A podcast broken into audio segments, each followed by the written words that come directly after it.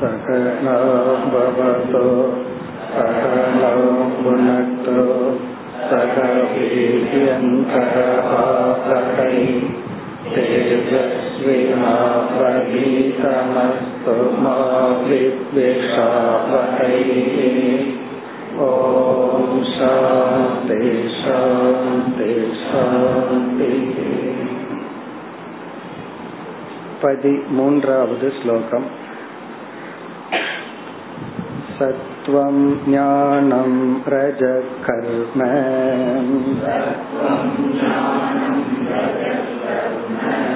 समो ज्ञानमिहोच्यते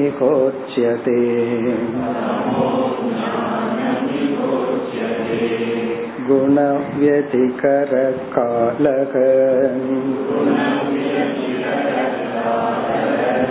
स्वभावसूत्रमेव च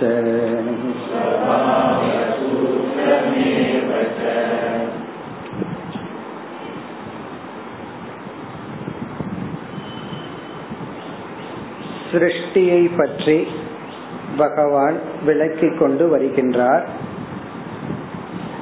இந்த உலகத்தில் இரண்டு தத்துவங்களை நாம் முதலில் எடுத்துக்கொண்டு அதற்கு பிறகு நாம் பிரம்ம தத்துவத்தை புரிய வைக்க முடியும் என்ற கருத்தை பகவான் இங்கு எடுத்துக் கொள்கின்றார். ஒரு சிலர் கூறினார்கள் மூன்று தத்துவங்களை எடுத்துக்கொள்ள வேண்டும். ஒன்று ஜடமான தத்துவம் இரண்டாவது ஈஸ்வரன் மூன்றாவது ஜீவன். இங்கு என்ன சொல்கின்றார் பகவான்? பிரகிருதி புருஷன் என்ற இரண்டு தத்துவங்கள் போதும். ஜடம் சேதனம் என்ற இரண்டு பிரின்சிபிள் அதை எடுத்துக்கொண்டு நாம் அனைத்தையும் விளக்கி இறுதியில் அத்வைதத்தை புரிய வைக்க முடியும். அந்த அடிப்படையில் தான் பகவான் பேசுகின்றார். அதில் ஜடமான தத்துவத்தை பிரகிருதி என்று சொல்கின்றோம். அதனுடைய லட்சணத்தை பார்த்தோம். குண சாமியம் வை பிரகிருதிகி சத்துவம் ரஜஸ் தமஸ் என்ற மூன்று குணங்கள் சமமான நிலையில் இருக்கின்ற நிலைதான் அல்லது இருக்கின்ற தத்துவம் தான் பிரகிருதி. அந்த மூன்று குணங்கள் என்ன? சத்துவம் ரஜஸ் தமக. இவைகளே சிருஷ்டி ஸ்திதி லயத்துக்கு காரணம். இந்த குணங்கள் ந ஆத்மனக. அது புருஷனை சாருவதில்லை. இப்ப புருஷன் என்ற தத்துவத்திடம் இந்த மூன்று குணங்கள் இல்லை. பிரகிருதி என்ற ஒரு தத்துவம் அதனிடத்தில் இந்த மூன்று குணங்கள். இனி நாம் எடுத்துக்கொண்ட இந்த ஸ்லோகத்தில் இந்த மூன்று குணத்தினுடைய லட்சணத்தை குறிப்பிடுகின்றார். சத்துவம் ஞானம் ரஜக கர்ம தமக அஜானம் இக உச்சதே. இப்ப பிரகிருத்தியில் இருக்கின்ற சத்துவ குணத்தினுடைய லட்சணம் அல்லது செயல்பாடு என்ன? சத்துவம் ஞானம். அதாவது சத்துவத்தினுடைய வெளிப்பாடு ஞானம் அறிதல். பவர் டு நோ அறியும் சக்தி. ரஜக கர்ம. ரஜோகுணத்தினுடைய லட்சணம் அல்லது செயல்பாடு கர்ம. கர்ம என்றால் செயல்படும் திறன். பவர் டு ஆக்ட் செயல்படும் திறன். தமக அஜானம் தமக என்றால் தமோ குணத்தினுடைய செயல் அஜானம் அல்லது ஜாட்யம். ஜட தத்துவம். ஜடத்துவம். இக உச்சியதே. இதை நம்ம எப்படி இந்த இடத்துல புரிந்து கொள்ள வேண்டும் என்றால் இப்ப நம்ம படைக்கப்பட்ட வெளி தோற்றத்துக்கு வந்த இந்த உலகத்தை பாக்கிறோம் இப்ப இந்த உலகத்துல என்னென்னலாம் இருக்கு அப்படின்னு பார்த்தோம்னா இந்த மூன்று பிரின்சிபிள் இருக்கிறத பார்க்கிறோம். அறிதல் அப்படிங்கிற ஒரு ஆக்டிவிட்டி நடந்துட்டு இருக்கு அறிதல் அப்படிங்கிற ஒரு ஆக்டிவிட்டி நடக்குது. செயல்படுதல் அப்படிங்கறது ஒன்று நடக்குது. ஜடமா இருக்கிற ஒன்ன பார்க்கிறோம். இப்ப ஜடமான பொருள்களை பார்க்கிறோம். மலைகள் காடுகள் போன்றதெல்லாம். ஜடமா இனர்ட் ஆப்ஜெக்ட் பிறகு வந்து நம்மிடம் இருந்து செயல்கள் எல்லாம் உருவாகின்ற ஆக்டிவிட்டிஸ பாக்கிறோம் இப்ப ஜடமா ஒன்னு இருக்கு மூமெண்ட பாக்கிறோம் பிறகு எல்லா ஜீவராசிகளிடத்தில் அறிதல்ங்கிற ஒரு தன்மை இருக்கிறதையும் பார்க்கிறோம். உண்மையிலேயே ஒரு ஜீவராசியா இல்லையாங்கிறத அறிதல்ங்கிற தன்மையை வச்சு பார்க்கிறோம் அல்லது ஒன்று இறந்து விட்டதா இல்லையா அப்படிங்கறத மூமெண்ட வச்சு பார்க்கிறோம் இப்ப மூமெண்ட வச்சும் பார்க்கிறோம். ஆனா எதெல்லாம் அசைகின்றதோ மூவ் ஆகுதோ அதெல்லாம் ஜீவன் சொல்றது இல்லை அப்படி மூவ் ஆனா நம்ம கல்ல தூக்கி எறிகிறோம் அதுவும் மூவ் ஆகித்தான் போயிட்டு இருக்கு. நீர் ஓடிக்கொண்டிருக்கின்றது கல் வந்து சரிஞ்சு விழுகுது மூவ் ஆகிறதுனால நம்ம ஜீவன்கிற முடிவு பண்றது இல்ல அறிவை வச்சு முடிவு பண்றோம். இப்ப இதுல இருந்து என்ன தெரிகிறதுனா இந்த படைப்புக்குள் அறிதல் அப்படிங்கிற ஒரு செயல் நடக்குது. செயல்படுதல்ங்கிறது ஒன்று நடக்கின்றது. பிறகு அறியாமை இங்க அஜானம்னா ஜடத்துவம் அறியாமை மோகம் இந்த அறிவுக்கு ஆப்போசிட்டாம் நடக்கு. நான் சரியா புரிஞ்சு வச்சிருக்கிறேன்னு சொல்லிட்டு இவர் தப்பா புரிஞ்சு வச்சிருப்பார். நான் சொல்றதுதான் சரி என் அறிவு தான் சரின்னு நினைக்க தோணும். ஆனா பார்த்தா அது அறியாமையா இருக்கும் மோகமா இருக்கும் தப்பா இப்ப இதையெல்லாம் இந்த உலகத்துல பார்க்கிறோம். இதற்கெல்லாம் பிரகிருதி தான் காரணம். இப்ப இந்த இடத்துல ஞானம்ங்கிற சொல்லல வந்து மனதில் தோன்றுகின்ற எண்ணம். அதை புரிந்து கொள்ள வேண்டும். ஏன்னா ஞானம்ங்கிற சொல் புருஷனுடைய லட்சணமாம் இருக்கு. சத்தியம் ஞானம் அனந்தம் பிரம்ம என்று புருஷனையும் ஞானம்னு சொல்றோம். புருஷனையும் சேத்தனம்னு சொல்றோம். அந்த ஞானம் இங்கு குறிப்பிடப்படவில்லை. மனதிற்குள் அறிகின்ற சக்தி இங்கு ஞானம் என்று சொல்லப்படுகிறது. இது பிரகிருத்தியினுடைய வெளிப்பாடு. அப்போ ஒரு பிரகிருதி என்ன பண்ணுது? பிரகிருதிங்கிறது ஒரே ஒரு தத்துவம். அதனுடைய சத்துவ அம்சம் மனசா மாறி அதுல பிரம்மத்தினுடைய பிரதிபிம்பம் வெளிப்பட்டு சிதாபாசன் ஒரு தத்துவம் உருவாகி அறிகிற வேலையெல்லாம் செய்யுது. பிறகு அதே பிரகிருதி வந்து உடம்புக்கு உணர்வை கொடுத்து செயல்படும் கர்மேந்திரியத்தின் துணை கொண்டு செயல்படும் வேலையை செய்யுது. பிறகு அதே பிரகிருதி தமோ குணத்திலிருந்து ஜடத்துவம் உறக்கம் மோகம் போன்ற செயல்களை எல்லாம் உருவாக்குகின்றது. இதுதான் குணத்தினுடைய லட்சணம்.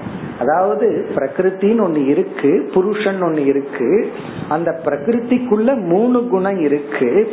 அந்த மூன்று குணம் சத்துவம் ரஜஸ் தமக. ஒவ்வொரு குணமும் இந்த மாதிரி படைப்பை உருவாக்குகின்றது. பரிதல்ங்கிற ஒரு படைப்பு செயல்படுதல்ங்கிறது ஒரு படைப்பு ஜடமா இருத்தல்ங்கிறது ஒரு படைப்பு. இனி இரண்டாவது வரியில் சரி இப்படி பிரகிருதிக்குள்ள இந்த மூணு குணமும் இருக்கு. இந்த மூன்று குணங்கள் ஒரு மாற்றத்தை அடையும் பொழுது இந்த உலகமானது இவ்விதம் நாம் பார்க்கின்ற விதத்தில் மாறி வருகின்றது. இனி அடுத்த கேள்வி இந்த மாற்றத்துக்கு யார் காரணம்? சத்துவம் ரஜஸ் தம சமமா இருந்துச்சுன்னா சிருஷ்டியே கிடையாது. பிரகிருதி இந்த சிருஷ்டியினுடைய காரண நிலை அது அப்படியே காரியமாக மாறும் பொழுது நாம பார்க்கிற இந்த படைப்பு அதுக்கு என்ன காரணம்? அதுதான் இரண்டாவது வரியில் குண வெதிகரக காலக. குண வெதிகரக அப்படின்னா படைப்பு. குணத்தினுடைய மாற்றம். சத்துவம் ரஜஸ் தமஸ் எல்லாம் ஒரு விதத்துல மாற்றத்தை அடைந்து இந்த உலகமாக இப்பொழுது நமக்கு வந்துள்ளது.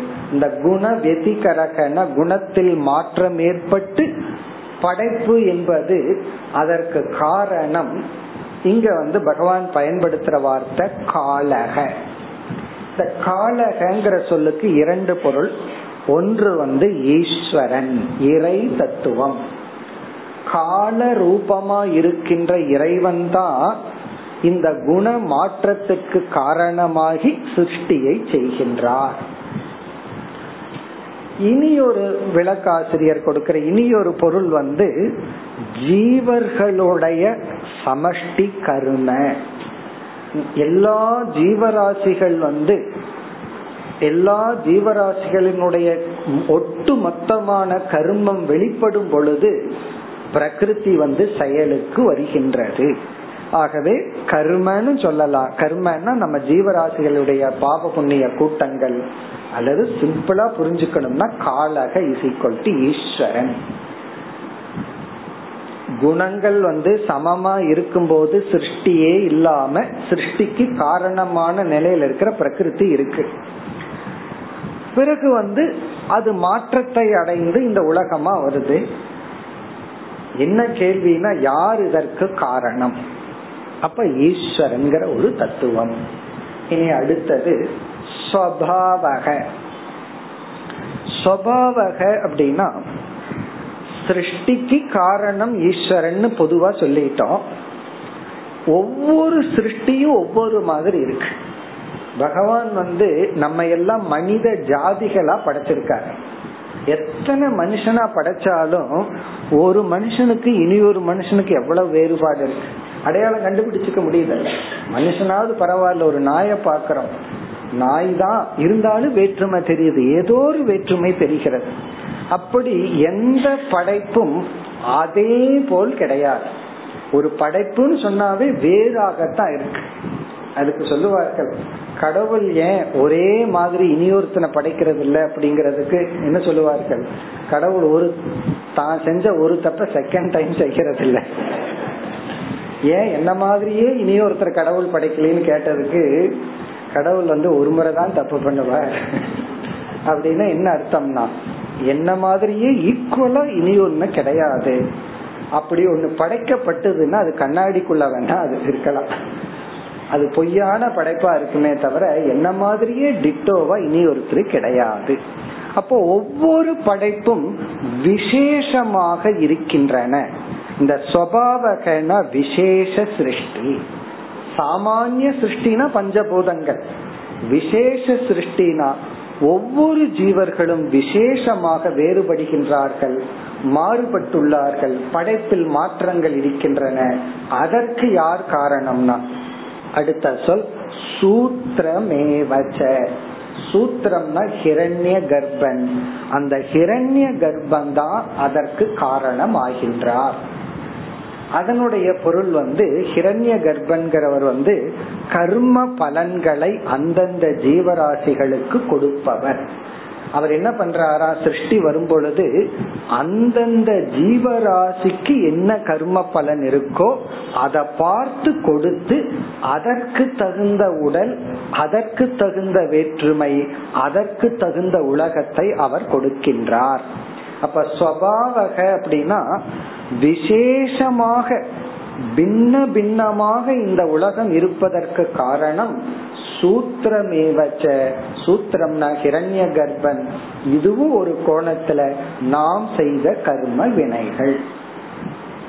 அதாவது இந்த கர்மா தேரி வந்து ஆழ்ந்து ஒழுங்கா படிச்சோம் அப்படின்னா ஹண்ட்ரட் பர்சன்ட் நம்மையே பொறுப்பெடுத்துக்க சொல்லுது. ஆனா ஹண்ட்ரட் பர்சன்ட் அதை தப்பா புரிஞ்சுட்டு ஏதாவது ஒரு கஷ்டம் வந்ததுன்னா உடனே தலையில அடிச்சுக்கிறோம். யாரோ என்னமோ பண்ணினதுக்கு நம்ம அனுபவிக்கிற மாதிரி என்ன வினையோ அப்படின்னு சொல்லி. இப்ப சூத்திரமே வச்சேன்னா கிரண்ய கர்ப்பன் கர்ம பலத்தை கொடுக்கின்ற ஈஸ்வர தத்துவம். அவர்தான் இந்த சிருஷ்டிக்கு காரணம். இப்ப இந்த விதத்தில் பகவான் வந்து இந்த இரண்டு ஸ்லோகத்தில் மிக சுருக்கமா அந்த சிருஷ்டிய பத்தி ஞாபகப்படுத்தி உள்ளார். நம்ம சென்ற வகுப்புலயே பார்த்தோம். இதெல்லாம் ஒரு ரிமைண்டர் போல அப்படி. ஏற்கனவே படிச்சிருந்தோம் அப்படின்னா இதையெல்லாம் நல்லா அப்ரிசியேட் பண்ணலாம். அங்கங்க அந்த பேச்சப்னு சொல்றமே அந்த பேச்சப் பண்றது. அங்கங்க அப்படியே தேஞ்சிருக்கும் அல்லது பெயிண்ட் போயிருக்கும். உடனே பேட்ச் பண்ணி மறுபடியும் புதுசாக்குற மாதிரி தான் இந்த போர்ஷன் இப்ப இதுல வந்து பகவான் என்ன செய்துள்ளார்? சிருஷ்டி அப்படின்னா பிரம்மன் ஒரு தத்துவம். அது இங்க புருஷங்கிற சொல்லிலும் பிரகிருதிங்கிற சொல்லிலும் சொல்லி அந்த பிரகிருதி சமமா இருக்கும்போது சிருஷ்டி இல்ல. அதுக்குள்ள சத்துவரஜ தமஸ்னு மூணு குணம் இருக்கு. அது மாற்றத்தை அடைந்து நாம் பார்க்கின்ற இந்த உலகங்களாக மாறுகின்றது. பிறகு ஒரு குரு என்ன பண்ணுவார்? எடுத்த உடனே பிரம்மன் பிரகிருதிக்கு போனா புரிஞ்சுக்கிறது கஷ்டம். இந்த உலகத்துல என்னென்ன தத்துவம் இருக்கு? நம்ம வந்து பஞ்சபூதத்தை அனுபவிக்கிறோம். ஸ்தூலமான பஞ்சபூதத்தை அனுபவிக்கிறோம்னு சொல்லி இந்த வேற்றுமைகளை அஞ்சா அடக்கி இதற்கு காரணம் என்ன? இப்படியே ஸ்தூலத்திலிருந்து கொஞ்சம் கொஞ்சமா போய் பிறகு நம்ம வந்து அந்த பிரம்மத்தை புரிஞ்சுக்க போறோம். அந்த அடிப்படையில தான் இந்த அத்தியாயத்தினுடைய கேள்வி அமைந்தது.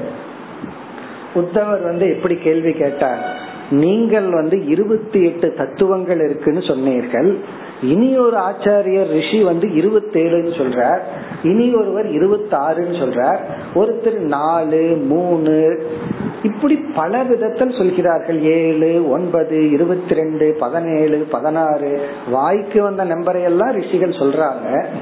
இதை நம்ம எப்படி எடுத்து கொள்வது? அதுக்கு என்ன பகவான் சொன்னார்? ரிஷிகள் சொல்றது எல்லாமே சரிதான். ஒருத்தர் வந்து இருபத்தி எட்டுன்னு சொல்றார் ஒருத்தர் வந்து இருபத்தி ஏழுன்னு சொன்னா அந்த இருபத்தி எட்ட ஒன்ன வந்து சேர்த்திக்கிறார் ஒன்ன குறைச்சிக்கிறார். ஒருத்தர் முப்பத்தி ரெண்டுன்னா இந்த இருபத்தி ரெண்டு எட்டுல இருந்து கொஞ்சம் எக்ஸ்பேண்ட் பண்ணியிருக்கார். எல்லாமே ஒன்றுக்குள் ஒன்று அடங்குகின்றது அப்படின்னு பகவான் பதில் சொன்னார். பிறகு யாராவது நான் சொல்றதுதான் சரி நீ சொல்றது தப்பு காரணம் நீ சொல்றதுனால. நான் சொல்றது ரைட் காரணம் நான் சொல்றதுனால சில பேர்த்தோட லாஜிக்கே நான் சொல்றது ரைட் காரணம் நான் சொல்றேன். அது என்ன பண்றது? அப்படி சொன்னால் அவர்களெல்லாம் என்னுடைய மாயையினுடைய வசத்தில் வீழ்ந்துள்ளார்கள். அப்படி சொல்லக்கூடாது. பிறகு வந்து இது எல்லாத்தையுமே சரியான கோணத்துல பார்த்து புரிஞ்சுக்கணும்னு சொன்னார். இப்ப அத வந்து இனிமேல் பகவான் சொல்றார். இப்ப இனி வர்ற மூன்று ஸ்லோகத்துல பகவான் என்ன செய்கின்றார்? நான் கூறிய இருபத்தி எட்டு தத்துவங்கள் என்ன? அப்படிங்கறத பகவான் இங்க ஞாபகப்படுத்துறார். ஏற்கனவே சென்ற அத்தியாயத்துல சொல்லிட்டார். இங்க ஞாபகப்படுத்துறார். நான் சொன்ன இருபத்தி எட்டா நான் பிரிச்சு சொன்னது என்ன? அப்படின்னு பகவான் சொல்லிட்டு பிறகு என்ன செய்ய போறார்? ஒவ்வொருவரும் ஒவ்வொரு தத்துவத்தை சொல்லும் பொழுது அதை எதை மீன் பண்றாங்க? எதை சேர்த்திக்கிறாங்க? எதை விடுகிறார்கள்னு சாம்பிளா சிலது சொல்ல போறார். அப்படி சொல்லி இந்த டாபிக்க நிறைவு செய்வார். அதுக்கப்புறம் உத்தவர் ஒரு கேள்வியை கேட்பார் பதில் கேள்வி பதில் என்று இந்த அத்தியாயம் துவங்கும். இப்ப பகவான் சொன்ன அந்த இருபத்தி எட்டுல இப்ப நம்ம பார்த்த ஸ்லோகத்துல மூன்று தத்துவங்கள் சத்துவம் ரஜஸ் தமஸ். இந்த மூன்று அடங்குகின்றன. இந்த பதி மூன்றாவது ஸ்லோகத்துல சொல்லப்பட்ட சத்துவம் ரஜஸ் பகவானுடைய இருபத்தி எட்டுக்குள்ள அடங்குகின்றது. இனி வந்து அடுத்த பதினான்காவது ஸ்லோகத்தில் பகவான் வந்து ஒன்பது தத்துவங்களை அறிமுகப்படுத்தி இனி வந்து அடுத்த இரண்டு ஸ்லோகங்கள்ல அந்த இருபத்தி எட்டுன்னு நான் சொன்னது என்ன அப்படின்னு சொல்லுவார். பிறகு மேலும் ஒரு கோணத்துல இந்த சிருஷ்டியை கொஞ்சம் விளக்கி ஒவ்வொருவரும் ஒவ்வொரு எண்ணிக்கையில சொல்லும் போது எதை கூட்டுகிறார்கள் எதை கழித்து விடுகிறார்கள்ங்கிறத நமக்கு சொல்ல போறார். இனி அடுத்த ஸ்லோகத்துல பகவான் வந்து நான் கூறிய இருபத்தி எட்டில் மூன்று இந்த ஸ்லோகத்தில் இருக்கு ஒன்பது அடுத்த ஸ்லோகம். இனி வருகின்ற பகுதி எல்லாம் ரொம்ப சுலபமான பகுதி தான் இப்போ ஒன்பது தத்துவங்கள் என்ன? பதினான்காவது ஸ்லோகம். புருஷ प्रकृतिर्व्यक्तम् अहङ्कारो नभो निलः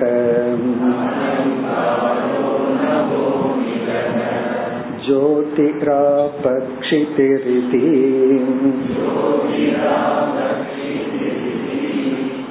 तत्त्वान्युक्तानि मे नव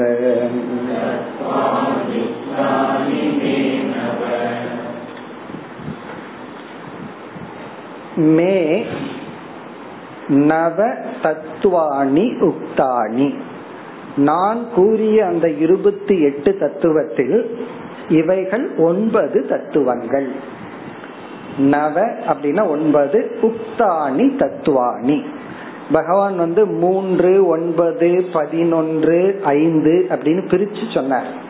அதுல மூன்ற சொல்லியாச்சு ஒன்பதுங்கிறது இதுதான் அப்படின்னு சொல்றார். அது என்ன? புருஷக ஒன்று புருஷக அது பிரம்ம தத்துவம் ஆத்ம தத்துவம் அல்லது சேதன தத்துவம் புருஷக. அடுத்தது வந்து பிரகிருதிகி இரண்டாவது. ஏற்கனவே இப்படி பகவான் சொன்னார் புருஷன் பிரகிருதிங்கிறத வச்சுட்டு நம்ம வந்து விளக்கலாம்னு சொன்னார். அது இரண்டாவது தத்துவம் பிரகிருதி. அந்த பிரகிருத்தினுடைய லட்சணம் என்ன? குணசாமியம் வை பிரகிருதி. மூன்று குணங்கள் சமமாக இருக்கின்ற நிலை அல்லது ஜெகத்தினுடைய காரண அவஸ்தா. பிரபஞ்சசிய காரண அவஸ்தா பிரகிருதி. அந்த பிரகிருத்தியிலிருந்து ஃபர்ஸ்ட் மேனிஃபெஸ்டேஷன் ஃபர்ஸ்ட் வெளிப்பாடு. அதான் வியக்தம். அது மூன்றாவது. அத சாங்கிய தத்துவத்துல வந்து மகத் என்று அழைக்கின்றார்கள். பிரகிருதி மகத்னு சொல்லலாம். இங்க வந்து வியக்தம்ங்கிற சொல்லல பகவான் சொல்றார். அது மூன்றாவது. புருஷக ஒன்று பிரகிருதி இரண்டு மூன்று வியக்தம் நான்கு வந்து அகங்காரக. அந்த வெட்டத்திலிருந்து வெளிப்படுவது அகங்காரக அல்லது மகத்திலிருந்து பரிணாமத்தை அடைந்து வருகின்ற இனியொரு தத்துவம் அகங்காரக. இந்த இடத்துல அகங்காரக அப்படின்னா நம்ம ஈகோங்கிற அர்த்தம் கிடையாது. நமக்குள்ள இருக்கிற அந்த கரணத்தில் இருக்கிற அகங்காரம் அல்ல. இது வந்து சமஷ்டி அகங்கிற ஒரு தத்துவம். இத மேலும் வேறொரு இடத்துல விளக்க போறார். அங்க நம்ம பார்ப்போம். இப்படி நான்கு. புருஷக பிரகிருதிகி மகத் அல்லது வியக்தம் பிறகு அகங்காரக. இனி வந்து ஐந்து சூக்ம பூதங்கள். இந்த அகங்காரத்தில் இருந்துதான் ஐந்து நாம் பார்த்து அனுபவிக்கின்ற பஞ்சபூதங்களினுடைய காரண பூதங்கள் தோன்றுகின்றன. இப்ப பார்க்கிற பூதம் அல்ல இது ஸ்தூல பூதங்கள். இதற்கு முன்னாடி இருக்கிற ஸ்டேஜ் காரண பூதங்கள். அத வரிசையா பகவான் சொல்ற நபக ஆகாசம். இதையெல்லாம் நம்ம எப்படி புரிஞ்சுக்கணும்? ஆகாசம் அப்படின்னு சொன்னா நாம பார்த்து அனுபவிக்கிற ஆகாசத்துக்கு காரணமான ஆகாசம். அணிலக நாம பார்த்து அனுபவிக்கிற காற்றுக்கு காரணமான காற்று தத்துவம். ஜோதிகி அக்னி தத்துவம். ஆபக நீர்ங்கிற தத்துவம். சிதிகி பூமி. நம்ம பார்த்து அனுபவிக்கிற பூமிக்கு காரணமாக உள்ள பஞ்ச சூக்ம பூதங்கள். ஈதி இவ்விதம் உக்தானி நவ தத்துவானி ஒன்பது தத்துவங்கள். உக்தானி மே அப்படின்னா என்னால் உபதேசிக்கப்பட்டது. ஏற்கனவே நான் இதை உபதேசித்து விட்டேன். அப்ப இனி கணக்கு போட்டோம் அப்படின்னா இருபத்தி எட்டு கரெக்டா வரணும். இப்ப எவ்வளவு முடிஞ்சிருக்கு? ஒன்பது பிளஸ் மூன்று. மூன்று குணங்கள் பிளஸ் ஒன்பது தத்துவங்கள். இனி அடுத்த ஸ்லோகத்துல பதினோரு தத்துவங்களை பகவான் அறிமுகப்படுத்துகின்றார். இதுக்கு கால்குலேட்டர்ல வேண்டாம்னு நினைக்கிறேன். ஒன்பது பிளஸ் மூன்று வந்து எவ்வளவு? பிளஸ் பதினொன்று. அதுக்கு அடுத்த ஸ்லோகத்துல அஞ்சு. இதெல்லாம் கூட்டினா நமக்கு இருபத்தி எட்டு வந்துவிடும். அடுத்த ஸ்லோகத்துல பதினோரு தத்துவங்கள் பதினைந்து श्रोत्रं त्वद्दर्शनं ग्राणः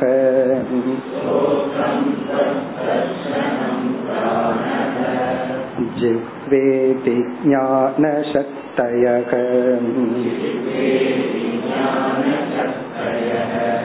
वाक्पान्युपस्तपाय् वङ्गृः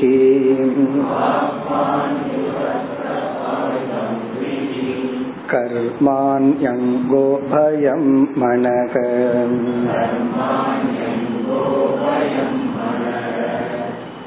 இதில் பதினோரு தத்துவத்தை கூறுகின்றார் சுலபம் ஐந்து ஞானேந்திரியங்கள் ஐந்து கர்மேந்திரியங்கள் பிளஸ் மனம் மைண்ட் ஐந்து ஞானேந்திரியங்கள் ஐந்து கர்மேந்திரியங்கள் மனம். அதை இங்க பகவான் குறிப்பிடுகின்றார். இந்த இதையெல்லாம் நான் பதினோரு கேட்டகரியா சொன்னேன்னு சொல்றேன். இந்த மைண்ட வேறொரு கோணத்துல பிரிச்சா நாளா பிரிக்கலாம். அதையெல்லாம் ஒன்னாக்கிடுறாரு பகவான். மனம் புத்தி சித்தம் அகங்காரத்தை எல்லாம் ஒரே பிரின்சிபலா வச்சுக்கிறார். ஒருத்தர் வந்து அதை பிரிச்சாருன்னா தத்துவங்கள் அதிகமாயிரும். இருபத்தி எட்டுங்கிறது இன்னும் கொஞ்சம் அதிகமாகும். அதை வந்து பகவான் ஒன்றாக கூறியுள்ளார். இந்த ஞானேந்திரியத்தை முதல் வரியில் இரண்டாவது வரியில் கர்மேந்திரியத்தை கூறி இறுதியில் மனம். இது வந்து நான் கூறிய பதினோரு தத்துவங்கள். இது எப்படி வந்தது? பிரகிருத்தியிலிருந்து மகத் அதுதான் ஃபர்ஸ்ட் வியக்தம். முதல்ல மேனிபெஸ்ட் ஆனது மகத் அதிலிருந்து அகங்காரக. அந்த அகங்காரம் வந்து சத்துவம் ரஜஸ் தமஸ் மூணு குணத்துடன் இருக்கும். அதுல சத்துவ அம்சத்திலிருந்து ஞானேந்திரியங்கள் ரஜோ அம்சத்திலிருந்து கர்மேந்திரியங்கள் இந்த இரண்டு சேர்ந்த அம்சத்திலிருந்து மனம் தமோ அம்சத்திலிருந்து ஜடமான இந்த பஞ்சபூதங்கள் என்று சிருஷ்டி வருகின்றது. அதை இங்கு பகவான் குறிப்பிடுகின்றார். இப்ப முதல் வரியில் ஐந்து ஞானேந்திரியங்கள். ஸ்ரோத்ரம் காது துவக் தோல் தொட்டு உணர்தல் தர்ஷனம் சக்ஷுகு கண் கிராணக மூக்கு ஜிக்வா சுவைத்தல் நாக்கு. ஞான சக்தயக. இது இங்க ஞான சக்தினா ஞான இந்திரியங்கள். அதாவது அறிவை கொடுக்கும் புலன்கள் கருவிகள். இந்த ஜிஹ்வா இருக்கே இது வந்து பேசியது அப்படின்னா அது கர்மேந்திரியமா மாறிடும். சுவைத்தது அப்படின்னா ஞானேந்திரியமா மாறும். ஏன்னா சுவைக்கும் பொழுதுதான் அறிவு நமக்கு வரும். இது வந்து இனிப்பா புளிப்பா சாஃப்டா இருக்கா ஹார்டா இருக்கா அப்படின்னு. பேசும்போது அறிவு வராது. அதனால என்ன பண்ணணும்னா அறிவு வரணும்னா பேசக்கூடாது. ஏன்னா பேசும்போது என்ன அறிவு வரும் நமக்கு? இப்ப பேசுற இந்திரியம்ங்கிறது செயல்படுறது. கேட்கும் பொழுது அறிவு வரும். பேசும் பொழுது இருக்கிற அறிவு ட்ரையான ஆகுமே தவிர அது வந்து கர்மேந்திரியமா இருக்கும். அப்ப இங்க வந்து ஜிக்வா இது ஞான சக்தையாக. பிறகு இரண்டாவது வரியில் வாக். இங்க வாக் அப்படின்னா பேசுகின்ற நாக்கு பேசுகின்ற வாய் பாணி கை உபஸ்த சிறுநீர் கழிக்கும் இந்திரியம் பாயு மலம் கழிக்கும் இந்திரியம் அக்ரி கால்கள் நடக்கிறதுக்கான கர்மாணி அங்க. கர்மாணி அப்படின்னா கர்மேந்திரியத்திற்கான இந்திரியங்கள். அங்க அப்படின்னு அன்பா அழைக்கின்றார் உத்தவரை. அங்கன குழந்தாய் ஏ குழந்தையே என்று உத்தவரை அழைத்து கர்மாணின கர்மத்துக்கான இந்திரியங்கள் என்று பொருள். பிறகு உபயம் மனக. உபயம் மனகன்னா இந்த இரண்டு இந்திரியத்திற்குள்ளும் செயல்படும் மனம். உபயம்னா கர்மேந்திரியத்துக்குள்ளேயும் மனம் செயல்படும் ஞானேந்திரியத்திற்குள்ள போயும் மனம் செயல்படும். அதனாலதான் மனசை எங்கேயோ வச்சுட்டு கண்ணை திறந்திருந்தாலும் நமக்கு வந்து அறிவு வராது. அறிவு வரணும் அப்படின்னா அந்த இந்திரியத்துக்குள்ள போய் மனம் செயல்படணும். அதே போல ஒரு அசைவ நான் அசைச்சேன் அப்படிங்கிற அறிவு இருந்ததுன்னா இருக்கணும்னா மனசு அந்த இந்திரியத்தின் வழியா போய் செயல்பட்டா தான் அந்த அறிவு இருக்கும். நம்ம அறியாமல் ஏதோ சிந்தனையில் இருக்கிறோம் நம்ம காலை அப்படி அசைச்சு கொண்டு வந்து வச்சுக்கிறோம். அதனால பக்கத்துல ஒருத்தரை உதச்சிட்டோ இல்ல பொருளை தட்டி விட்டுட்டோ வந்தாரோ அது நமக்கு தெரியவே இல்லை. எப்பொழுதுனா அங்க மனம் செல்லவில்லை என்றால் இப்ப கான்சியஸா ஒரு செயல் செய்யணும்னா மனம் அங்கு இருக்க வேண்டும். இப்படி உபயம் மனகன இரண்டு இந்திரியத்திற்குள் செயல்படும் மனம். இனி அடுத்த ஸ்லோகத்துல அடுத்த ஐந்து தத்துவத்தை அறிமுகப்படுத்துகிறார். அவைகள் வந்து நாம் பார்த்து அனுபவிக்கின்ற பஞ்சபூதங்கள். இப்ப இதோட நமக்கு எவ்வளவு வந்திருக்கு? முதல் மூன்று குணங்கள் பிறகு அடுத்தது ஒன்பது பன்னிரண்டு அடுத்தது பதினொன்று இருபத்தி மூன்று அடுத்த ஐந்து அது அடுத்த ஸ்லோகத்தில் கூறி முடிக்கின்றார் பதினாறு शब्दस्पर्शो रसो गन्धः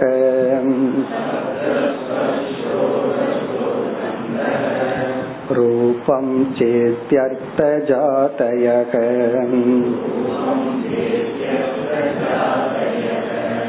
गत्युक्त उत्सर्गशिल्पाणि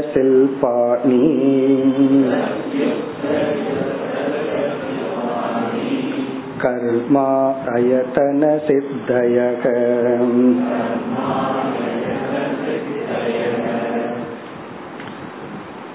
முதல் வரியில் நாம் பார்த்து அனுபவிக்கின்ற பஞ்சபூதங்கள். சப்தக. இந்த இடத்துல என்ன செய்கின்றார் பகவான்? அந்தந்த பூதங்களுக்குரிய குணத்தை சொல்லி அந்த பூதங்களை குறிப்பிடுகின்றார். ஆகாசத்தினுடைய லட்சணமே சப்த குணகம் ஆகாசம். ஆகவே சப்தகன சப்தத்தை தன்னுடைய குணமாக கொண்டுள்ள ஆகாசம். அதே போல ஸ்பர்ஷக வாயு ரசக ஜலம் கந்தக பூமிகி ரூபம் அக்னிகி. ச இதி அர்த்த ஜாதக இந்தந்த அர்த்தத்தை உடைய இந்த அர்த்தத்தினுடைய ஜாதியில் இருக்கின்ற குணங்கள். அதாவது பூதங்கள். இந்த குணத்துடன் கூடிய பூதங்கள். அப்ப நாம் அனுபவிக்கின்ற பஞ்சபூதங்கள். பிறகு இரண்டாவது வரியில என்ன சொல்றார்? இவ்வளவும் படைச்சதற்கு பிறகு ஒரு ஜீவனுடைய ஆக்டிவிட்டிஸ் வந்து அவனுடைய கர்மேந்திரிய ஞானேந்திரியத்தினால் தான் நடக்கின்றது அப்படின்னு சொல்றார். அந்த ஆக்டிவிட்டிஸ சொல்றார் கதி உக்தி உற்சர்க சில்பாணி கர்ம ஆயத்தன சித்தயக. இங்க ஆயத்தனம்னா இந்திரியங்கள். கர்மேந்திரியத்தினால் சித்திப்பது என்னவென்றால் கதி அப்படின்னா நடத்தல். நாம ஒரு இடத்திலிருந்து இனி ஒரு இடத்துக்கு போறோம். அது கர்மேந்திரியம் இருந்தா தான் நடக்கும். கர்மேந்திரியம் இல்லைன்னா நடக்காது. அல்லது கர்மேந்திரியம் வந்து சரியா இல்லைனாலும் நடக்காது. கால் இருக்கலாம். கால் இருந்து நடக்கிற சக்தி கர்மேந்திரியங்கிற சக்தி இல்லைன்னா நம்மளால நடக்க முடியாது. அல்லது காலே இல்லைனாலும் நம்மால நடக்க முடியாது. அதே போல உக்தி உக்தினா பேசுதல் எக்ஸ்பிரஸ் பண்றது. அதுக்கு வந்து சக்தி இருந்தா தான் பேச முடியும். பிறகு உத்சர்க. உற்சர்க்கம் அப்படின்னு சொன்னா வெளித்தள்ளுதல் ஜீர்ணிச்சத வெளித்தள்ளுதல் இருமுதல் தும்முதல் இதெல்லாம் என்னன்னா வெளித்தள்ளுகின்ற செயல்கள். சில்பாணி. சில்பாணினா அந்த கை இருக்கே மனுஷனுக்கு. யோசிச்சு பாருங்க நம்ம விரல்களை என்னமோ நினைச்சிட்டு இருக்கோம். இந்த பத்து விரல் இருக்கே இந்த உலகம் இப்படி இருக்கிறது காரணமே இந்த பத்து விரல் தான். இந்த பத்து விரலை மட்டும் இல்லைன்னு வச்சுக்கோமே இந்த உலகம் இப்படி இருக்குமோ? இவ்வளவு ஒரு அழகா இந்த உலகத்தை நம்ம உருவாக்கிறதுக்கு காரணமே இந்த கையில் உள்ள பத்து விரல்கள் தான். பறவை வந்து எப்ப பகவான் படைச்சாரோ அன்னையிலிருந்து இன்னைக்கு வரைக்கும் ஒரே மாதிரிதான் கூடு கட்டிட்டு இருக்கு. ஆனா மனுஷனுடைய வீடு எப்படியெல்லாம் மாறி இருக்கு? அத சில்பாணினா கைத்திறனால் வந்த விதவிதமான கலைகள் ஆர்ட். எல்லா விதமான ஆர்ட்டுக்கும் காரணம் என்னன்னா நம்ம இந்த கை விரல்கள் தான். சாதாரணமா நமக்கு தெரிஞ்சிருக்கு. பட் அதுலதான் இத்தனை ரகசியமும் இருக்கு. அத சில்பாணி. சில்பானின விதவிதமான ஆர்ட் அல்லது ஒரு வரைபடம். உன்னை டிராயிங் பண்றோம் அப்படின்னா அது கையினாலதான் இதெல்லாம் என்னன்னா கர்ம ஆயத்தன சித்தையக. இதெல்லாம் கர்மேந்திரியத்தினுடைய சித்திகள். அதே போல நாம் அடைகின்ற அனைத்து ஞானங்களும் ஞானேந்திரியத்தினுடைய சித்திகள். இதோட ஒரு கோணத்துல பகவான் சிருஷ்டிய பற்றி பேசி முடிச்சு இதத்தான் நான் இருபத்தெட்டுன்னு சொன்னேன் அப்படின்னு சொல்றார். இனி அடுத்த ஸ்லோகத்துல மீண்டும் ஒரு பேர்டு வியூ கொடுக்கிறார் எப்படி சிருஷ்டி எல்லாம் வந்துள்ளது நம்ம ஞாபகப்படுத்துறார் சிருஷ்டி எப்படி அமைக்கப்பட்டுள்ளது அதை கூறுகின்றார் ஒரு இது ஸ்லோகங்களில் பதினேழு सर्गादौ प्रकृतिर्षस्य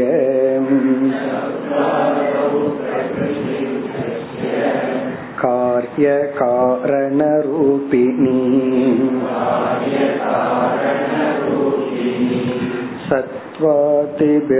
सत्त्वादिभिर्गुणैर्दत्ते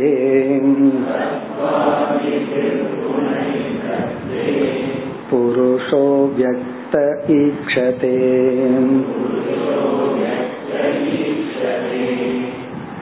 இந்த சிருஷ்டியை மேலும் சாங்கிய தத்துவத்தின் துணை கொண்டு பகவான் விளக்குகின்றார்.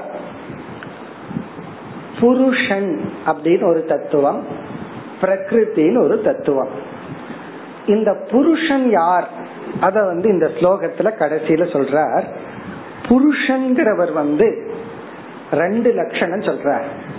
ஒன்று வந்து அவ்வியக்தக புருஷக அவ்வக்தக இந்த ஸ்லோகத்தினுடைய கடைசி பகுதி. புருஷக அவ்வக்தக புருஷன் என்பவர் வெளி தோற்றத்துக்கு வராதவர் விகாரத்தை அடையாதவர் மாறாதவர். அவ்வக்தம்னா அப்படியே இருப்பவர். கூட்டஸ்தக அப்படியே மாறாமல் இருப்பவர். புருஷக அவ்வக்தக பிறகு வந்து ஈக்ஷதே. ஈக்ஷதேனா அறிவு சுரூபமாக சாட்சியாக இருப்பவர். ஈக்ஷதேனா அப்படியே மாறாமல் பார்த்து கொண்டு இருப்பவர் அப்படியே மாறாமல் பார்த்து கொண்டு இருப்பவர் இமைக்காமல் பார்த்து கொண்டு இருப்பவர் ஈக்ஷதை அப்படின்னா அப்படியே சாட்சியா இருப்பவர். அறிவு சுரூபமாக மாறாமல் இருப்பவர். அப்படின்னா எதுவுமே செய்யாமல் மாறாமல் இருக்கின்ற தத்துவம் தான் புருஷக. அதாவது வந்து இந்த வேதாந்தம் படிச்சவங்க யாரையாவது திட்டணும்னா வேதாந்திக் லாங்குவேஜ்லயே திட்டுவார்கள். அந்தந்த லாங்குவேஜ் அந்தந்த ஃபீல்டில் இருக்கிறவங்க ஒருத்தரை திட்டணும்னா இந்த டிரான்ஸ்போர்ட்ல இருக்கிறவங்க திட்டம்னா போடா லாரின்னு திட்டுவான். அப்படி அதே போல வேதாந்தத்தில் இருக்கிறவங்க இனி ஒரு வேதாந்தத்தைய திட்டணும் அப்படின்னா ஒருத்தன் சோம்பேறியா எதுவுமே பண்ணாம எந்த பவரும் தனக்கு வச்சுக்காம சும்மா இருந்துட்டு இருந்தா அவனை வேதாந்தத்துக்குள்ள அவன் சாங்கிய புருஷன் அப்படின்னு சொல்லி திட்டுவாரு. இதெல்லாம் நான் சொல்லக்கூடாது. திட்டுற வார்த்தை நம்ம எதுக்கு சொல்லி கொடுக்கணும்? அவன் சாங்கிய புருஷன் அப்படின்னா அது நெகட்டிவா அப்படின்னா அவன் சும்மா இருப்பான் எதுவுமே செய்ய மாட்டான். வீட்டுல வந்து அவனுக்கு எந்த பவரும் கிடையாது. அவன் சாங்கிய புருஷனா சும்மா உட்கார்ந்துட்டு இருப்பார் ஒரு பவர் அவருக்கு கிடையாது. பேசாம இருப்பார். சம்பாதிக்க மாட்டார். ஒரு பைசா செலவு பண்றதுக்கு அவருக்கு பவர் கிடையாது. சும்மா உட்கார்ந்துட்டு இருப்பார் அப்படின்னு அர்த்தம். அது வந்து நெகட்டிவ் இது பாசிட்டிவா பிரம்மன் வந்து சாங்கிய புருஷன் அப்படின்னா அவ்வக்தக ஈச்சதே அப்போ புருஷனுடைய ரோல் என்ன அப்படின்னா அவர் வந்து ஞான சொரூபமாக மாறாமல் அனைத்தையும் பார்த்து கொண்டு அதே சமயத்தில் அனைத்து நிகழ்வுகளுக்கும் காரணமாகவும் இருப்பவர். மாறாமல் காரணமாக இருப்பவர் வந்து புருஷன். இனி வந்து பிரகிருதி தத்துவம். பிரகிருதி வந்து எப்படி இருக்கு அப்படின்னா இப்ப புருஷனை நம்ம ஒரு மாதிரி பிரிச்சுட்டோம். சாங்கியர்களுடைய தத்துவத்தின்படி புருஷனை ஒரு கோணத்துல பிரிச்சாச்சு. இந்த பிரகிருதி இருக்கே அதுக்கு ஒரு லட்சணம். அந்த பிரகிருத்தியை என்ன சொல்கிறார்கள்? காரண மாத்திரம் பிரகிருதி பிரகிருதி வந்து ஜஸ்ட் ஒன்லி காஸ் அது காரண மாத்திரமா இருக்கிறது ஒரு தத்துவம் பிரகிருதி. அப்ப பிரகிருதிங்கிறது ஒன்று வந்து காரண மாத்திரம். ஏன்னா அது எதனிடமிருந்தும் பிறக்கவில்லை. அது பிரம்மனோட என்னைக்குமே இருக்கு. இந்த புருஷனுடன் சேர்ந்தே இருக்கின்றது. புருஷன் ஃபர்ஸ்ட் இருந்தார் அவர் பிரகிருத்திய படைச்சார்னு கிடையாது. புருஷனோடயே பிரகிருதி இருக்கு ஆனா அந்த பிரகிருதி புருஷனை சார்ந்து இருக்கிறது. ஆகவே பிரகிருதிக்கு பிறப்பு கிடையாது காரண மாத்திரம். ஏன்னா அவர் பிரகிருதி பிறக்காததுனால அது காரணம். ஏன் அதை காரணம்னு சொல்றோம்னா அதனிடமிருந்து எதோ வருது. சரி அதனிடமிருந்து எதெல்லாம் வருகிறது அப்படின்னா ஃபர்ஸ்ட் வெளிப்படுறது வெத்தம் அத மகத் அப்படின்னு சொல்றோம். இப்ப பிரகிருத்தியிலிருந்து ஃபர்ஸ்ட் வெளிப்படுவது மகத். இரண்டாவது தத்துவம் பிரகிருதி காரண மாத்திரம் அதனிடமிருந்து முதல்ல மேனிபெஸ்ட் ஆகிறது மகத். இந்த மகத்திடமிருந்து அடுத்து மேனிபெஸ்ட் ஆகிறது அகங்காரம்ங்கிற தத்துவம். இப்போ மகத்துங்கிற தத்துவத்தை என்னன்னு சொல்லலாம். பிரகிருத்திய காரண மாத்திரம்னு சொல்றோம். மகத்தை என்ன சொல்லலாம் சொல்லலாம்? அது காரியம். அது வந்துள்ளது. மேனிபெஸ்ட் ஆயிருக்கு. எதன் அடிப்படையில்? பிரகிருத்தியின் அடிப்படையில். ஆனா அது சும்மா இல்லையே. அது அகங்காரம்னு ஒன்ன கொடுத்திருக்கு. அது காரணம். அப்ப மகத்துங்கிறது காரியம் பிளஸ் காரணம். காரிய ரூபமாகவும் உள்ளது காரண ரூபமாகவும் உள்ளது. மகத்த காரியம்னு எப்ப சொல்றோம்? ப்ராடக்ட் படைக்கப்பட்டதுன்னு எதன் அடிப்படையில சொல்றோம்? பிரகிருத்தின் அடிப்படையில். காரணம்னு எதன் அடிப்படையில சொல்றோம்? அகங்காரத்துக்கு காரணமானதனால். அப்ப மகத் வந்து காரிய காரண ரூபிணி அது காரியமாகவும் இருக்கு காரணமாகவும் இருக்கு. இனி அகங்காரத்துக்கு வருவோம். இந்த அகங்காரம் வந்து யாரிடமிருந்து வந்தது? மகத்திடமிருந்து வந்தது.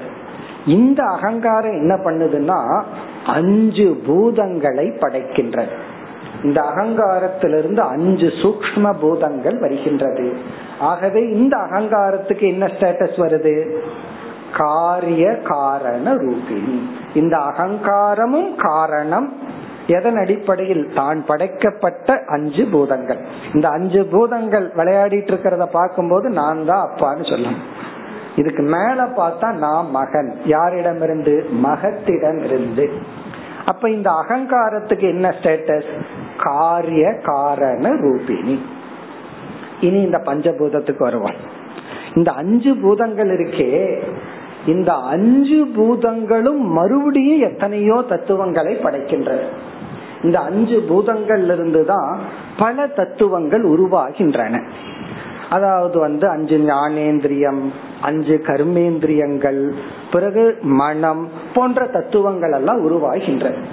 ஆகவே இந்த பஞ்சபூதமும் வேற எத்தனையோ தத்துவங்களை படைக்கின்றது.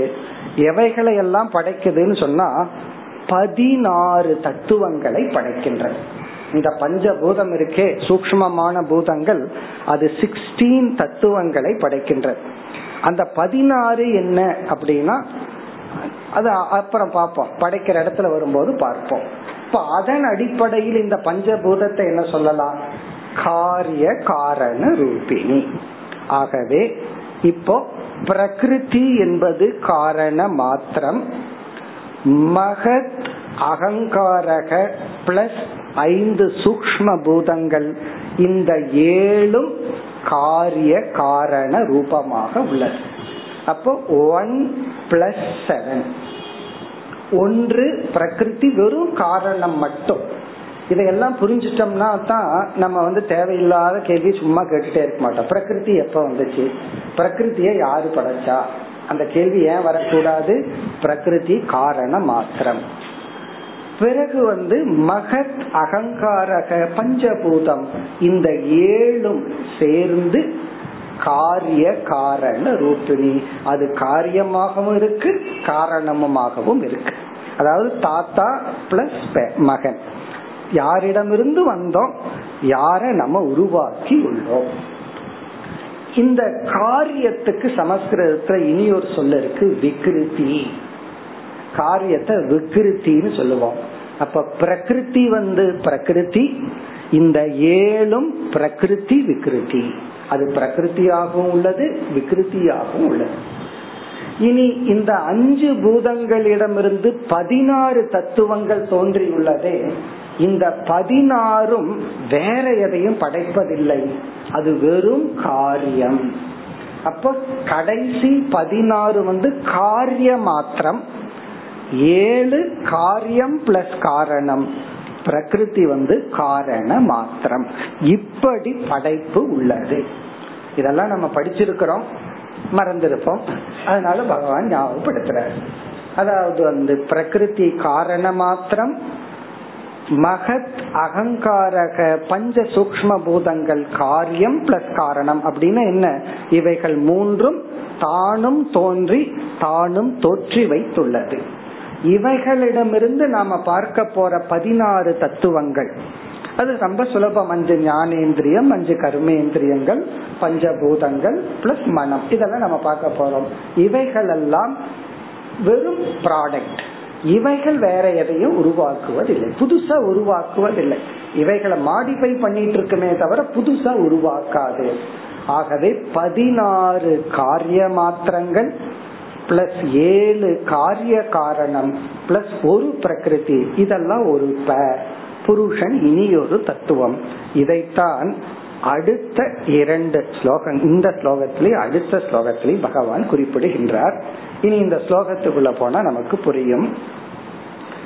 சர்காதவு இந்த சிருஷ்டியின் துவக்கத்தில் அஸ்ய அஸ்ய ஜெகதக இந்த உலகத்தினுடைய சிருஷ்டியின் துவக்கத்தில் பிரகிருதிகி பிரகிருதி என்ற தத்துவமானது காரிய காரண ரூபிணி.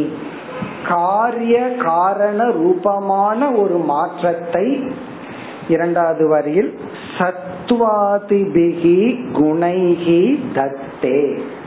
சத்துவம் முதலிய குணங்களினுடைய துணை கொண்டு தத்தே உருவாக்குகின்றது. தத்தே அப்படின்னா கிரியேட் எப்படி? சத்வாதிபிகி குணைகி சத்துவம் ரஜஸ் தமஸ் என்ற மூன்று குணங்களின் துணை கொண்டு இந்த பிரபஞ்சத்தினுடைய சிருஷ்டியின் துவக்கத்தில் பிரகிருதி என்ற தத்துவமானது காரிய காரண ரூபமான வடிவை பெறுகின்றது. எவ்வளவு சுருக்கமா சொல்ற? இதெல்லாம் நம்ம தெரிஞ்சிருந்தா தான் இங்க என்னன்னு நமக்கு புரியும். அப்ப இது நாம எப்படி புரிஞ்சுக்கணும்? இந்த காரிய காரண ரூபிணிங்கிறதுக்குள்ள ஏழு தத்துவம் அடங்குகின்றது. பிரகிருதி காரணம் மாத்திரமாக இருந்து கொண்டு மகத் அகங்காரம் பஞ்ச சூக்ம பூதங்கள் வடிவை பெறுகின்றது. சரி புருஷனுடைய வேலை என்ன? புருஷக அவ்வியத்தக இச்சதே புருஷன் என்ற தத்துவம் வெளித்தோற்றத்திற்கு வராமல் மாற்றத்தை அடையாமல் சாட்சி ரூபமாக உணர்வு ரூபமாக பார்த்து கொண்டே இருக்கின்றார். இதையெல்லாம் பார்ப்பவன் யாருன்னா புருஷக. இந்த புருஷன் நான் புரிஞ்சிட்டோம்னா அவனுடைய வேலையை நம்ம பண்ணிட்டு இருப்போம் நம்ம என்ன பண்ணிட்டு இருப்போம் இவைகளை எல்லாம் வேடிக்கை பார்ப்போம். நம்ம வாழ்க்கையே ஒரு சீரியல் ஆயிரும். அனுபவங்கள் சீரியல் ஆயிரும்.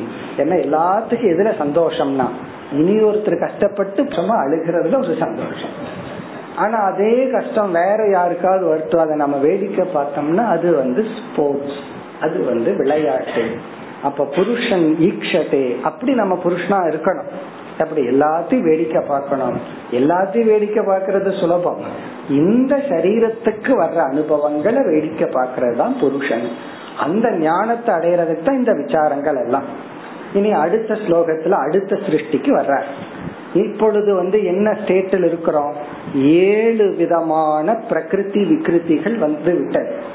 அல்லது காரிய காரண ரூபிணியை காரிய காரண ரூபத்தை பிரகிருதி அடைந்து விட்டது அவைகளிடமிருந்து நாம் பார்க்கின்ற இந்த பதினாறு தத்துவங்கள் அல்லது அனைத்து தத்துவங்களும் தோன்றின அடுத்து பதினெட்டாவது ஸ்லோகம்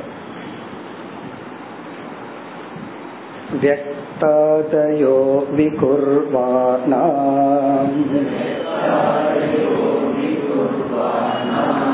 दातव पुरुषेक्षया लब्धवीर्या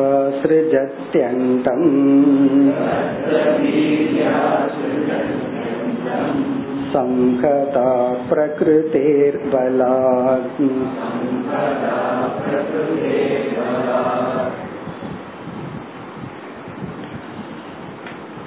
நம்ம உபனிஷத்துக்களிலும் மற்ற இடங்களிலெல்லாம் சிருஷ்டியை எவ்வளவு பெருசா படிப்போம். பகவான் இரண்டே ஸ்லோகத்துல அடிச்சிருக்கார். என்டையர் கிரியேஷன் சாங்கியர்கள் வந்து வகுத்து கொடுத்த சிருஷ்டி பிரக்கிரிய சென்ற ஸ்லோகத்துல இந்த ஸ்லோகம் இரண்டே ஸ்லோகத்துல கிறிஸ்பா சொல்லி உள்ளார். இப்ப சூத்திரமான ஸ்லோகங்கள். இப்ப இங்க வந்து இப்பொழுது பிரகிருதி எந்த ஸ்டேட்ல இருக்கு? அத சொல்ற வியக்தாதயக விகுர்வானாகா தாத்தவக. தாத்தவகன தத்துவங்கள். வியக்தாதயக. இங்க வெக்தம்னா மகத் அகங்காரக பிளஸ் பஞ்சபூதங்கள். விகுர்வானாக மாற்றத்தை அடைந்து. பிரகிருத்தியிடமிருந்து மாற்றத்தை அடைந்த இந்த ஏழு தத்துவங்கள். இனி என்ன செய்கின்றனவா? இதற்காக சுயமா செயல்படுற சக்தி கிடையாது. ஆகவே புருஷ ஈக்ஷயா.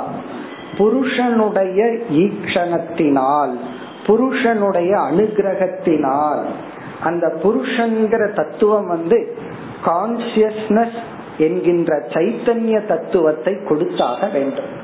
அந்த பிரகிருத்தினுடைய சத்துவ அம்சத்துக்குள்ள தன்னுடைய அறிவு சுரூபத்தை பிரதிபிம்பிக்க வைக்கும் பொழுது அந்த பிரகிருதி வந்து உணர்வை அடைந்து இப்படிப்பட்ட உலகத்தை படைக்கின்றது. அத சொல்ற லப்த வீரியாகா. இது ஒரு முக்கியமான சொல். லப்த வீரியாகனா இவைகள் எல்லாம் புருஷனிடமிருந்து சக்தியை பெற்று சைத்தன்யம்ங்கிற சக்தியை பெற்று இந்த கான்சியஸ்னஸ் இருக்கே அதை நம்ம சாதாரணமா நினைச்சிட்டு இருக்கோம். நமக்கு வந்து உணர்வு அப்படிங்கறது ஒன்று இல்லை என்றால் மோக்ஷங்கிறது ஒண்ணு கிடையாது சம்சாரம்ங்கிறது ஒண்ணு கிடையாது. எல்லாமே அந்த கான்சியஸ்னஸ் இருக்கிறதுனாலதான். அப்ப இந்த ஜடமான பிரகிருதி வீரியத்தை பெற்று யாரிடமிருந்து? புருஷ ஈக்ஷயா. அதாவது இங்க எவ்வளவு அழகா பகவான் சொல்றார் அந்த புருஷன் பார்க்கும் பொழுதே தன்னுடைய பார்வையிலேயே பிரகிருதிக்கு சக்திய கொடுத்துறாராம் சில பேர் எங்கிட்ட இருக்கிறது உனக்கு கொடுத்த எங்கிட்ட தீர்ந்து போயிரும் சொல்றமல்ல. அப்படி இல்லையா? புருஷனுடைய பார்வையிலேயே சக்தியை அடைந்து. அப்படின்னா புருஷனுடைய பிரசன்ஸ்லயே சக்தியை அடைந்து. புருஷன் தன்னை இழக்க வேண்டிய அவசியம் இல்லை தன்னிடத்தில் இருக்கிறத எதையும் லூஸ் பண்ணாம தன்னுடைய சாநித்திய மாத்திரத்தில் அந்த ஜடமான பிரகிருதிக்கு சக்தியை கொடுத்து அதாவது வந்து பிரசன்ஸ்லயே நம்ம அதை கொடுக்கறோம். நம்மளுடைய பிரசன்ஸ்லயே ஒரு சக்தியை கொடுத்து லப்த வீரியாக சங்கதாக இந்த பிரகிருதிகள் பஞ்சபூதங்கள் எல்லாம் ஒன்று சேர்ந்து கடைசி சொல் பிரகிருத்தேகே பலாத். வெறும் புருஷன் மட்டும் இருந்தா போதாது. சத்துவம் ரஜஸ் தமஸ் என்கின்ற சில சக்திகளும் பிரகிருதிக்குள்ள இருக்கு.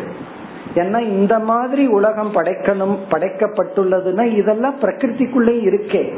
ஆகவே பிரகிருத்தேகே பலாத்துனா பிரகிருத்தியிடம் தனக்கென்று உள்ள சக்தியின் துணை கொண்டும். எல்லாத்தையும் கம்பைன் பண்ற.